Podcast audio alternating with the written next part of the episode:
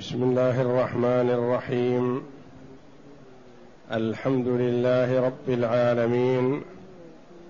والصلاة والسلام على نبينا محمد وعلى آله وصحبه أجمعين. وبعد. بسم الله. أعوذ بالله من الشيطان الرجيم. هو الذي أنزل السكينة في قلوب المؤمنين ليزدادوا إيمانا مع إيمانهم. ولله جنود السماوات والأرض وكان الله عليما حكيما. ليدخل المؤمنين والمؤمنات جنات تجري من تحتها الأنهار. خالدين فيها ويكفر عنهم سيئاتهم وكان ذلك عند الله فوزا عظيما. ويعذب المنافقين والمنافقات والمشركين والمشركات الظانين بالله ظن السوء عليهم دائرة السوء وغضب الله عليهم ولعنهم وأعد لهم جهنم وساءت مصيرا. ولله جنود السماوات والأرض وكان الله عزيزا حكيما. هذه الآيات الكريمة من سورة الفتح. يقول الله جل وعلا هو الذي أنزل السكينة في قلوب المؤمنين ليزدادوا إيمانا مع إيمانهم. ولله جنود السماوات والأرض وكان الله عليما حكيما.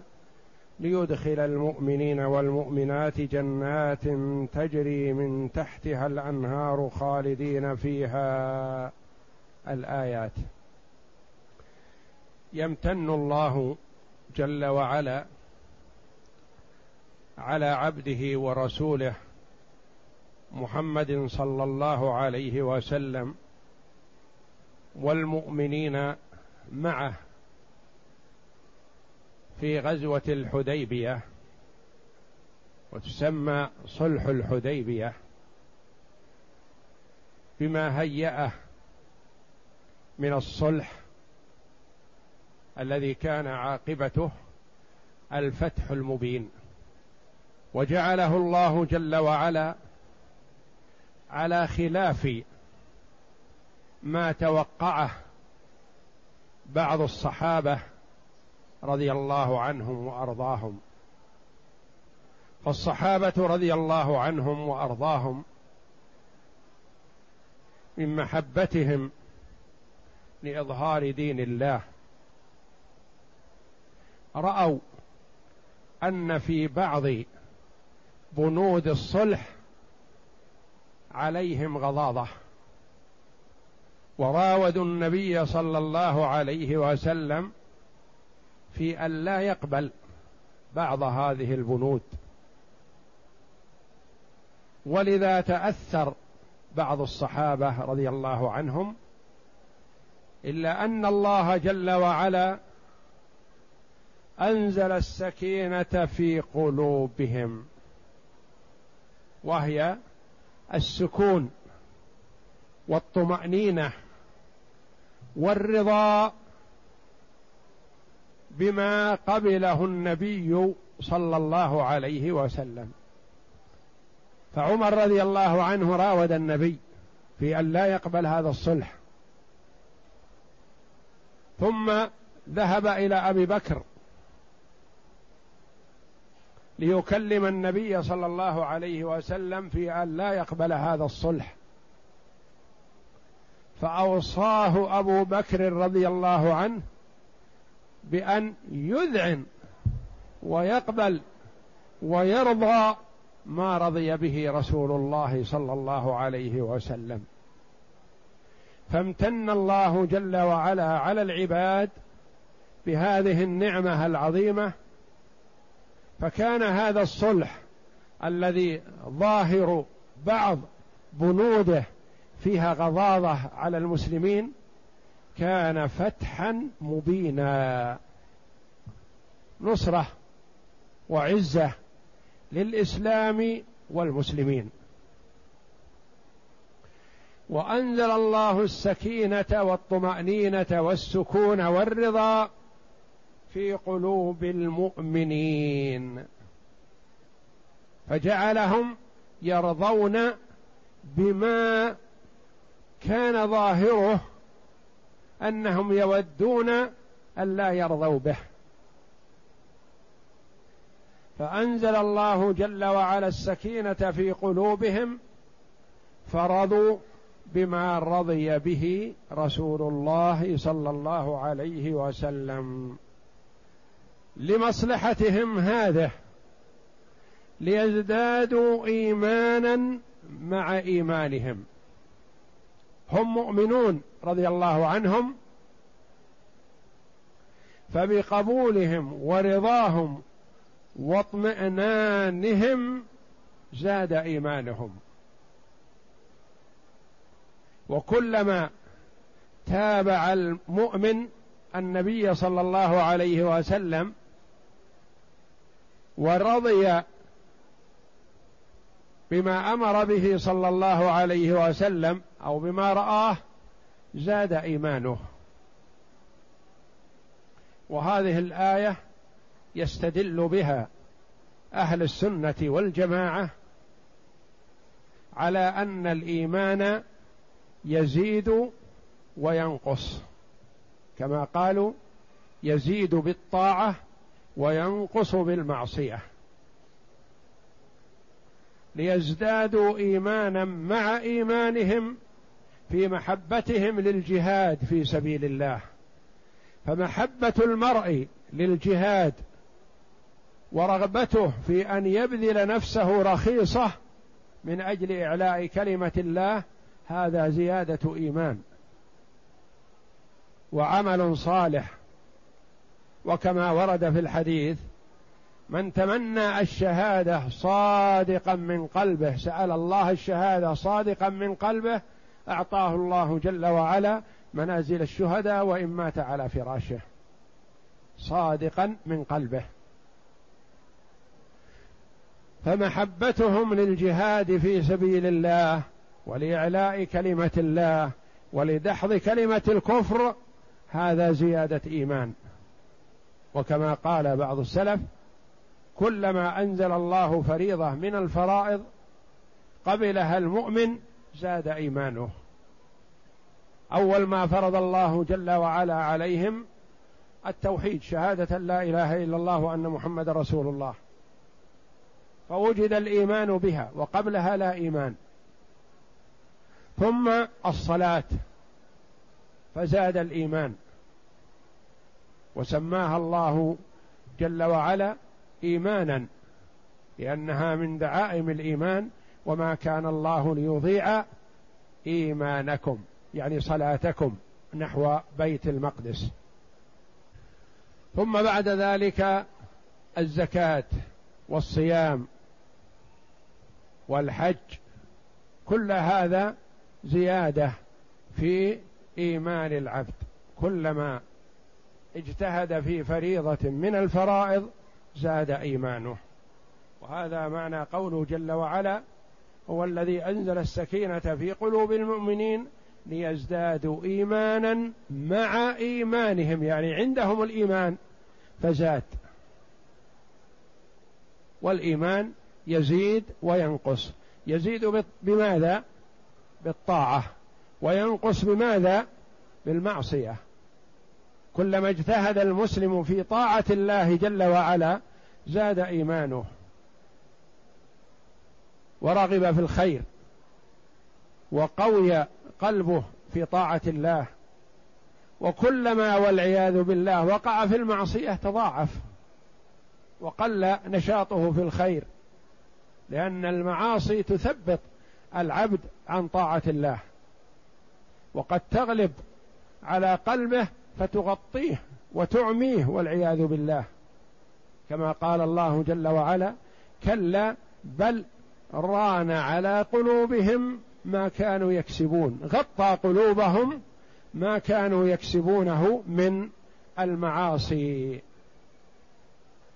قال ابن عباس رضي الله عنهما حبر هذه الأمة وترجمان القرآن في هذه الآية إن الله بعث نبيه صلى الله عليه وسلم بشهادة أن لا إله إلا الله. فلما صدق بها المؤمنون زادهم الصلاة. فلما صدقوا بها زادهم الصيام. فلما صدقوا به زادهم الزكاة. فلما صدقوا بها زادهم الحج. فلما صدقوا به زادهم الجهاد. ثم أكمل لهم دينهم فقال اليوم أكملت لكم دينكم وأتممت عليكم نعمتي ورضيت لكم الإسلام دينا فالحمد لله على ذلك. وعنه رضي الله عنهما قال فأوثق إيمان أهل السماء وأهل الأرض وأصدقه وأكمله شهادة أن لا إله إلا الله. يعني هي الأساس. ثم قال جل وعلا ولله جنود السماوات والأرض. الله جل وعلا حينما أمركم بالجهاد ليبتليكم وليمتحنكم من يطيع منكم ومن يعصي. وهو جل وعلا عالم بذلك ازلا لكن ليظهر أثر الطاعة وأثر المعصية الذي يحصل عليه العبد الثواب بالطاعة أو العقاب بالمعصية. وإلا فالله جل وعلا عالم أزلا بما العباد عاملون. قبل أن يخلقهم عالم أن هذا يطيع وهذا يعصي الله. لكن الله جل وعلا يثيب العباد على أعمالهم. ويعاقبهم إذا شاء على أعمالهم لا على ما في علمه تعالى. ولذا قال ولله جنود السماوات والأرض. يعني هو غني عنكم ليس في حاجة إليكم. ما المراد بجنود السماوات والأرض؟ قيل ملائكة السماوات وملائكة الأرض. وقيل الملائكة في السماء وما دب على الأرض في الأرض. وقيل الصواعق والحجارة التي تنزل من السماء جنود السماء وما يحصل من الأرض كالخسف والبراكين وغيرها جنود الأرض. وقيل المراد الملائكة والشياطين من والجن والإنس. فالله جل وعلا يسلط بعضهم على بعض ويحفظ بعضهم ببعض ويحمي بعضهم من بعض.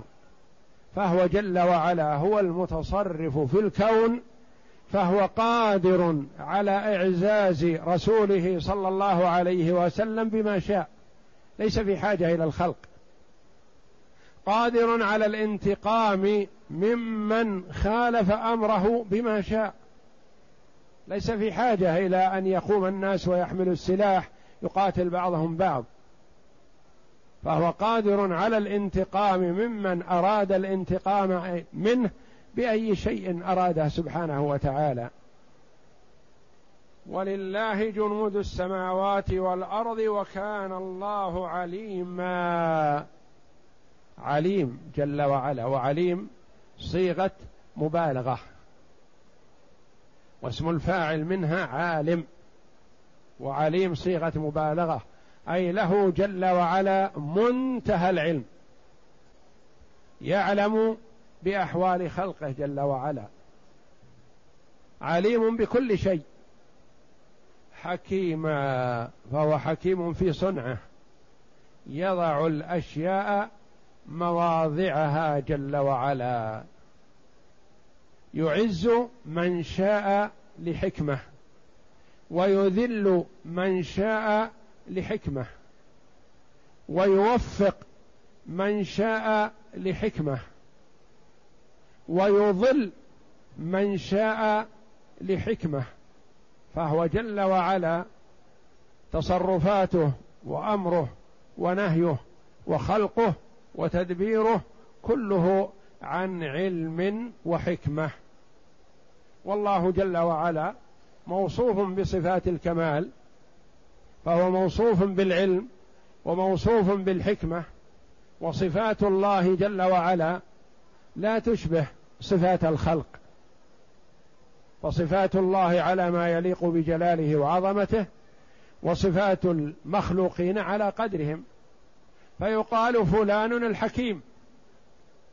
حكيم في بعض الأمور في تركيب دواء أو في ذكر شيء مفيد ونحو ذلك عنده شيء من الحكمة لكن الحكمة المطلقة لله جل وعلا وحده. يقال فلان عالم وفلان عليم بالأحكام مثلا عنده شيء من العلم لكن ما أحاط بكل شيء. والله جل وعلا أحاط بكل شيء علما. وأهل السنة والجماعة يثبتون صفات الباري جل وعلا على ما يليق بجلاله وعظمته وينفون عنه جميع صفات النقص والعيب. على حد قوله جل وعلا ليس كمثله شيء وهو السميع البصير. فالإثبات تفصيلي والنفي اجمالا. النفي اجمالا تنفى عنه كل صفة نقص وعيب.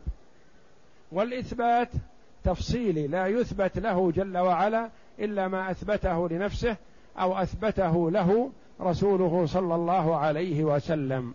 ولا تثبت الصفات بالعقل أو بالاجتهاد وإنما هي توقيفية يعني يتوقف فيها على ما ورد في الكتاب والسنة. يقول تعالى هو الذي أنزل السكينة أي جعل الطمأنينة. قاله ابن عباس وعنه الرحمة. وقال قتادة الوقار في قلوب المؤمنين وهم الصحابة يوم الحديبية الذين استجابوا لله ولرسوله وانقادوا لحك لحكم الله ورسوله فلما اطمأنت قلوبهم لذلك واستقرت زادهم إيمانا مع إيمانهم. استجابوا أولا بالمبادرة والمسارعة إلى بيعة الرضوان. بايعوا النبي صلى الله عليه وسلم على الموت أن يستميتوا في سبيل الله رضي الله عنهم وأرضاهم فأنزل الله جل وعلا رضاه عليهم ولهذا تسمى هذه البيعة التي تحت الشجرة بيعة الرضوان بناء على قوله جل وعلا لقد رضي الله عن المؤمنين إذ يبايعونك تحت. نعم. وقد استدل بها البخاري وغيره من الأئمة على تفاضل الإيمان في القلوب. ثم ذكر تعالى أنه لو شاء لانتصر من الكافرين فقال ولله جنود السماوات والأرض. أي ولو أرسل عليهم ملكا واحدا لأباد خضراءهم ولكنه تعالى شرع لعباده المؤمنين الجهاد وقال الجهاد والقتال لما له في ذلك من الحكمة البالغة والحجة القاطعة والبراهين الدامغة. ولهذا قال وكان الله عليما حكيما. ليدخل المؤمنين والمؤمنات جنات تجري من تحتها الأنهار خالدين فيها ويكفر عنهم سيئاتهم وكان ذلك عند الله فوزا عظيما. هذه بشارة عظيمة. ليدخل المؤمنين والمؤمنات جنات تجري من تحتها الأنهار خالدين فيها. أخرج البخاري ومسلم وغيرهم رضي الله عنه رحمهم الله عن أنس رضي الله عنه. قال لما نزلت على النبي صلى الله عليه وسلم ليغفر لك الله ما تقدم من ذنبك وما تأخر. الآية. متى نزلت؟ قال مرجعه من الحديبية.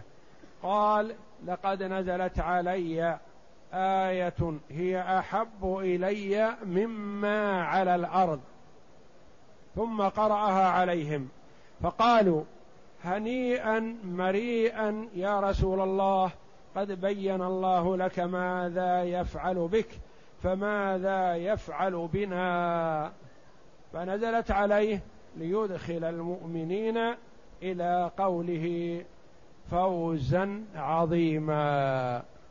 يدخل المؤمنين والمؤمنات جنات تجري من تحتها الأنهار خالدين فيها ويكفر عنهم سيئاتهم وكان ذلك عند الله فوزا عظيما. ليدخل المؤمنين والمؤمنات جنات تجري من تحتها الأنهار خالدين فيها. فرض عليهم الجهاد وأمرهم بالجهاد ليدخل. قالوا الجار والمجرور في قوله ليدخل إدخال لأن يدخل اللام متعلقة بمحذوف يعلم من السياق وهو أمر بالجهاد ونحو ذلك. يدخل المؤمنين والمؤمنات جنات تجري من تحتها الأنهار الأنهار الأربعة كما وردت في آيات أخر أنهار الماء وأنهار اللبن وأنهار العسل العسل وأنهار الخمر. تجري بقدرة الله جل وعلا من غير أخدود ويستمر جريانها بإذنه تعالى. ويكفر عنهم سيئاتهم ليدخلهم ويكفر عنهم سيئاتهم. قال بعض المفسرين رحمهم الله ليدخل المؤمنين والمؤمنات جنات. ثم جاء بعدها ليكفر عنهم سيئاتهم.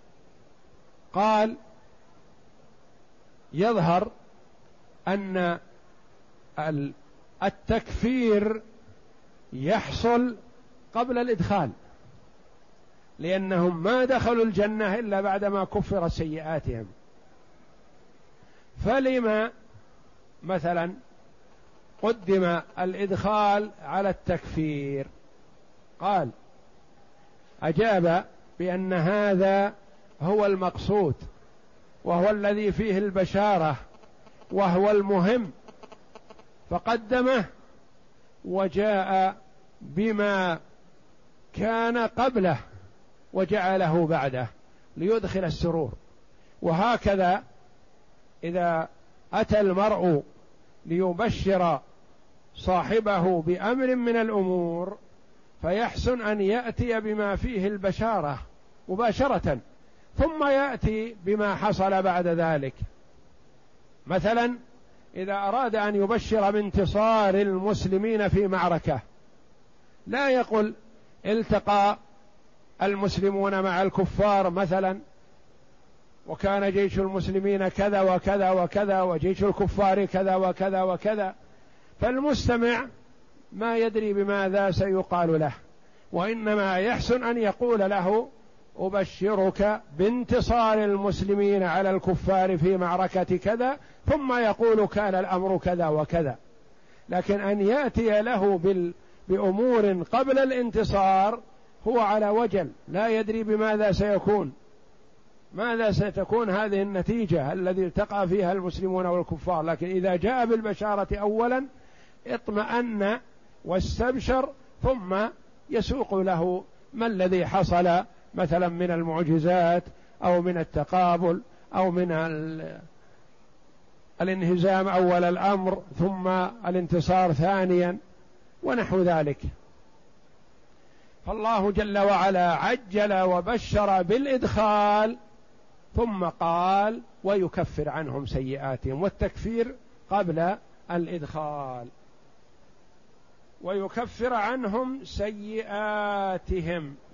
في هذا دلالة على أن أهل الجنة الذين يدخلونها قد يكون لهم سيئات يكون لهم معاصي عملوها في الدنيا. فكفرها الله جل وعلا عنهم وتاب عليهم وسترها ولم يحاسبهم عليها ليكفر عنهم سيئاتهم. والله جل وعلا يحب من عباده أن يستغفروه. إذا أساءوا يبادروا بالاستغفار ليظهر لهم المغفرة ويعطيهم مغفرته جل وعلا. ويكفر عنهم سيئاتهم وكان ذلك ما هو؟ الإشارة إلى الإدخال والتكفير.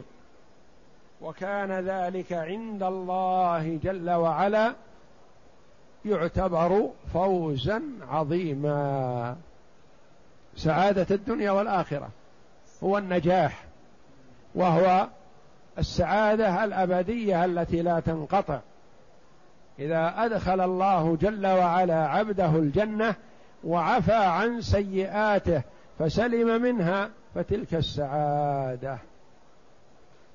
ثم قال تعالى ليدخل المؤمنين والمؤمنات جنات تجري من تحتها الأنهار خالدين فيها أبدا.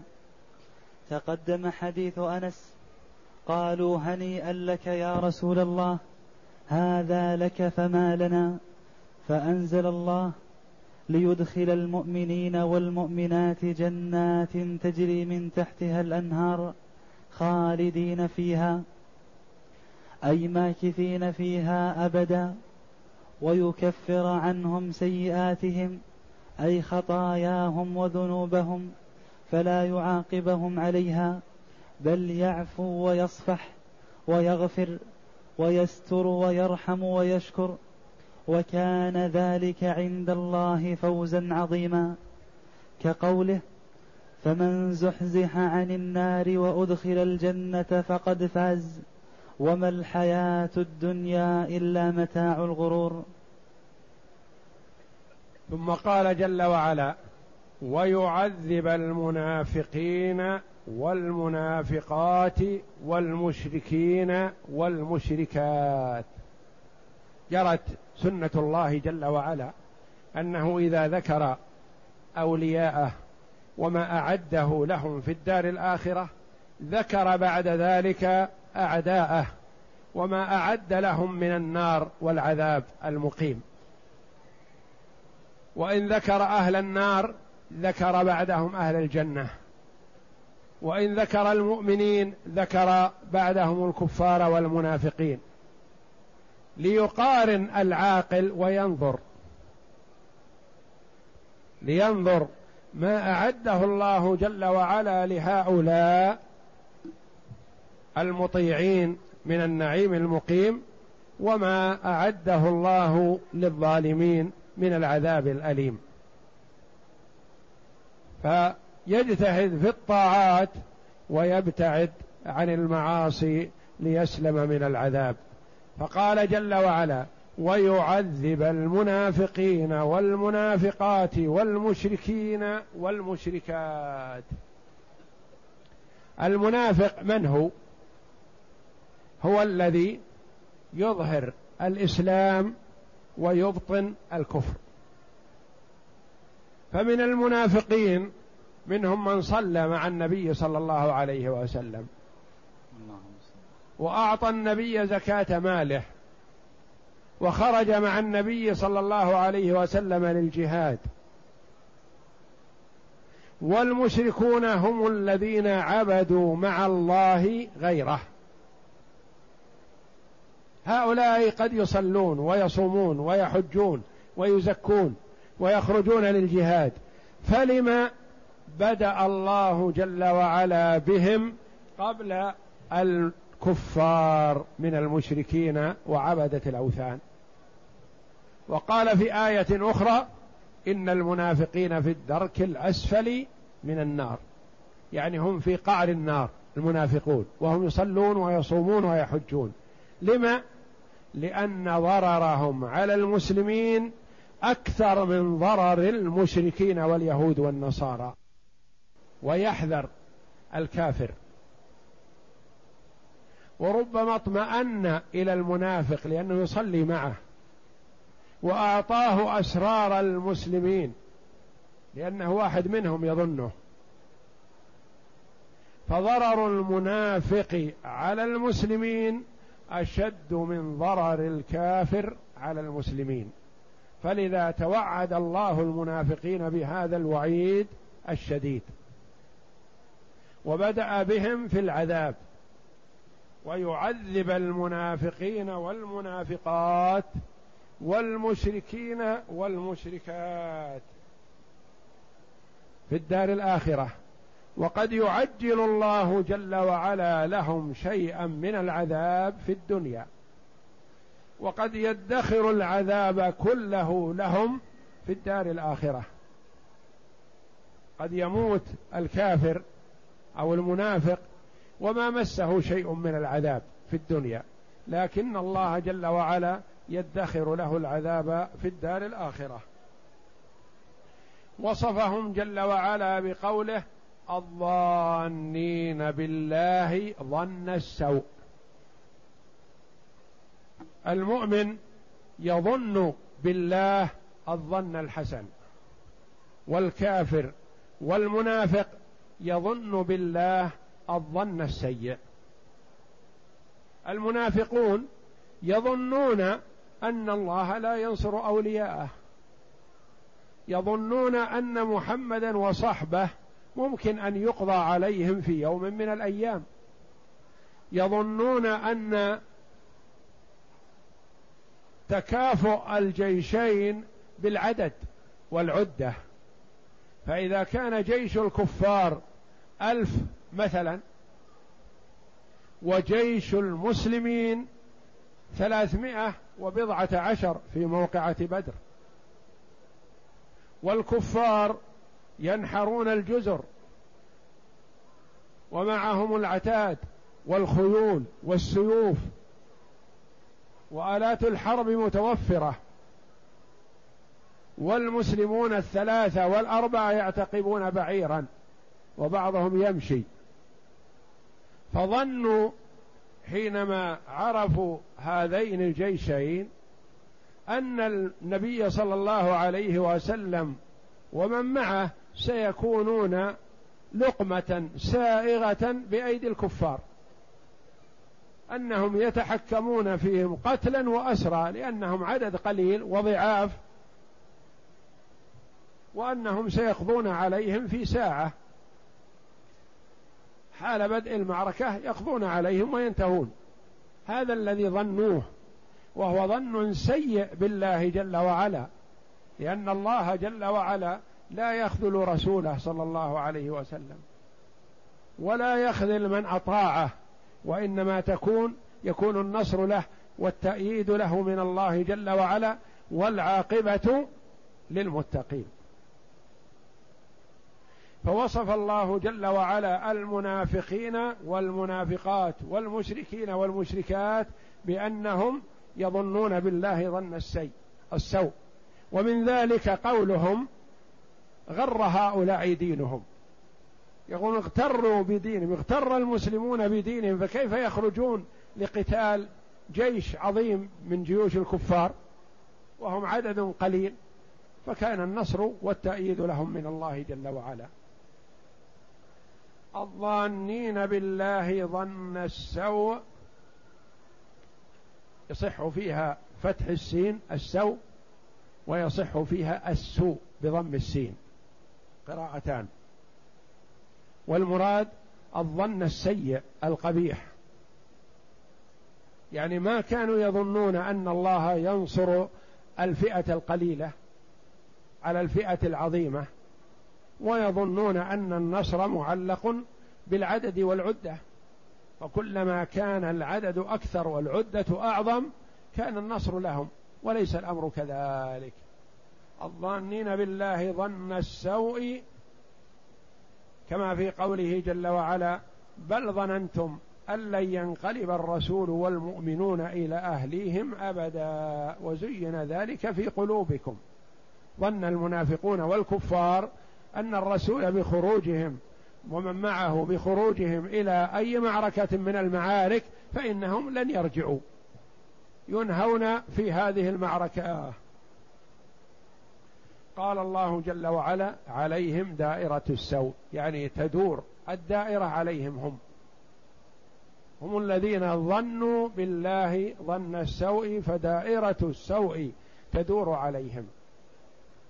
والله جل وعلا يقول في الحديث القدسي أنا عند ظن عبدي بي. فإذا ظن المسلم بربه الخير والعفو والمغفرة فليبشر بذلك. وإذا ظن بربه أنه لا يغفر له أو أنه لا يرحمه أو أنه يعذبه فله ذلك.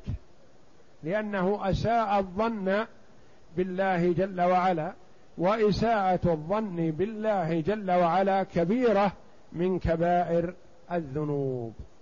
وإحسان الظن بالله جل وعلا فضيلة من الفضائل وعبادة لله جل وعلا. عليهم دائرة السوء وغضب الله عليهم. الله جل وعلا موصوف بالغضب. على ما يليق بجلاله وعظمته. ولا يقال إن غضب الله جل وعلا كغضب المخلوق أو إن الغضب ناشئ عن ثوران الدم والى آخره من صفات البشر. هذا في البشر. وأما غضب الله جل وعلا فهو على ما يليق بجلاله وعظمته. ولا يجوز أن ننفي عن الله جل وعلا الصفة التي أثبتها لنفسه بأنه يغضب على الكفار والمنافقين فنثبت لله جل وعلا ما أثبته لنفسه أو أثبته رسوله صلى الله عليه وسلم. وغضب الله عليهم ولعنهم واللعن هو الطرد والإبعاد من رحمة الله والعياذ بالله. وأعد لهم هيأ لهم وخلق لهم وأوجد لهم جهنم وساءت مصيرا. بئست المصير يعني المرجع والمآل. ساء ذلك. ثم قال جل وعلا من باب التأكيد للعباد أنه القوي الغالب والعزيز وأنه يفعل ما يشاء ويحكم ما يريد وأنه ليس بحاجة إلى الخلق. فقال ولله جنود السماوات والأرض وكان الله عزيزا حكيما. ولله جنود السماوات والأرض من الملائكة والإنس والجن والشياطين والصيحة التي تحصل والرجفة والحجارة التي تنزل من السماء والزلازل والخسف والغرق. كل هذا بيد الله جل وعلا. قال بعض العلماء هذه تكرير للآية السابقة لقصد التأكيد. وبعضهم قال ليس التكرير وإنما تلك لإدخال البشارة على المؤمنين بأن الله جل وعلا قوي غالب قادر على نصرهم. وهذه توعد للكفار حيث ذكر جل وعلا العزة والغلبة. هناك العلم بحال عباده وهنا العزة والغلبة والقهر والقوة وكان الله عزيزا حكيما فهو متصف جل وعلا بالعزة التي هي القوة والغلبة ومع ومعها الحكمة جل وعلا. لأن العزيز من بني آدم قد تغلب عزته فيتجبر ويتكبر ويتعاظم على الخلق. ويكون تصرفاته هوجاء. ولا أحد يستطيع أن يعترض عليه. وقد يكون المخلوق حكيما. يدرك الأمور ويعرف على قدره لكن ليس عنده قوة ولا غلبة. ما بيده من الأمر شيء. فالله جل وعلا جمع هذين الوصفين بأن عزته وقهره وغلبته جل وعلا مقرونة بحكمته في أنه يضع الأشياء مواضعها. اقرأ.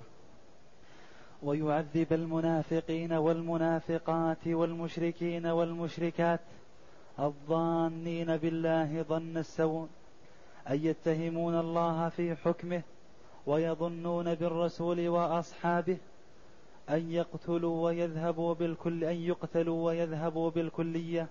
ولهذا قال عليهم دائرة السوء وغضب الله عليهم ولعنهم أي أبعدهم من رحمته وأعد لهم جهنم وساءت مصيرا. ثم قال مؤكدا لقدرته على الانتقام من الأعداء أعد من أعد من الأعداء أعداء الإسلام من الكفرة والمنافقين. ولله جنود السماوات والأرض وكان الله عزيزا حكيما. والله أعلم وصلى الله وسلم وبارك على عبده ورسول نبينا محمد وعلى آله وصحبه أجمعين.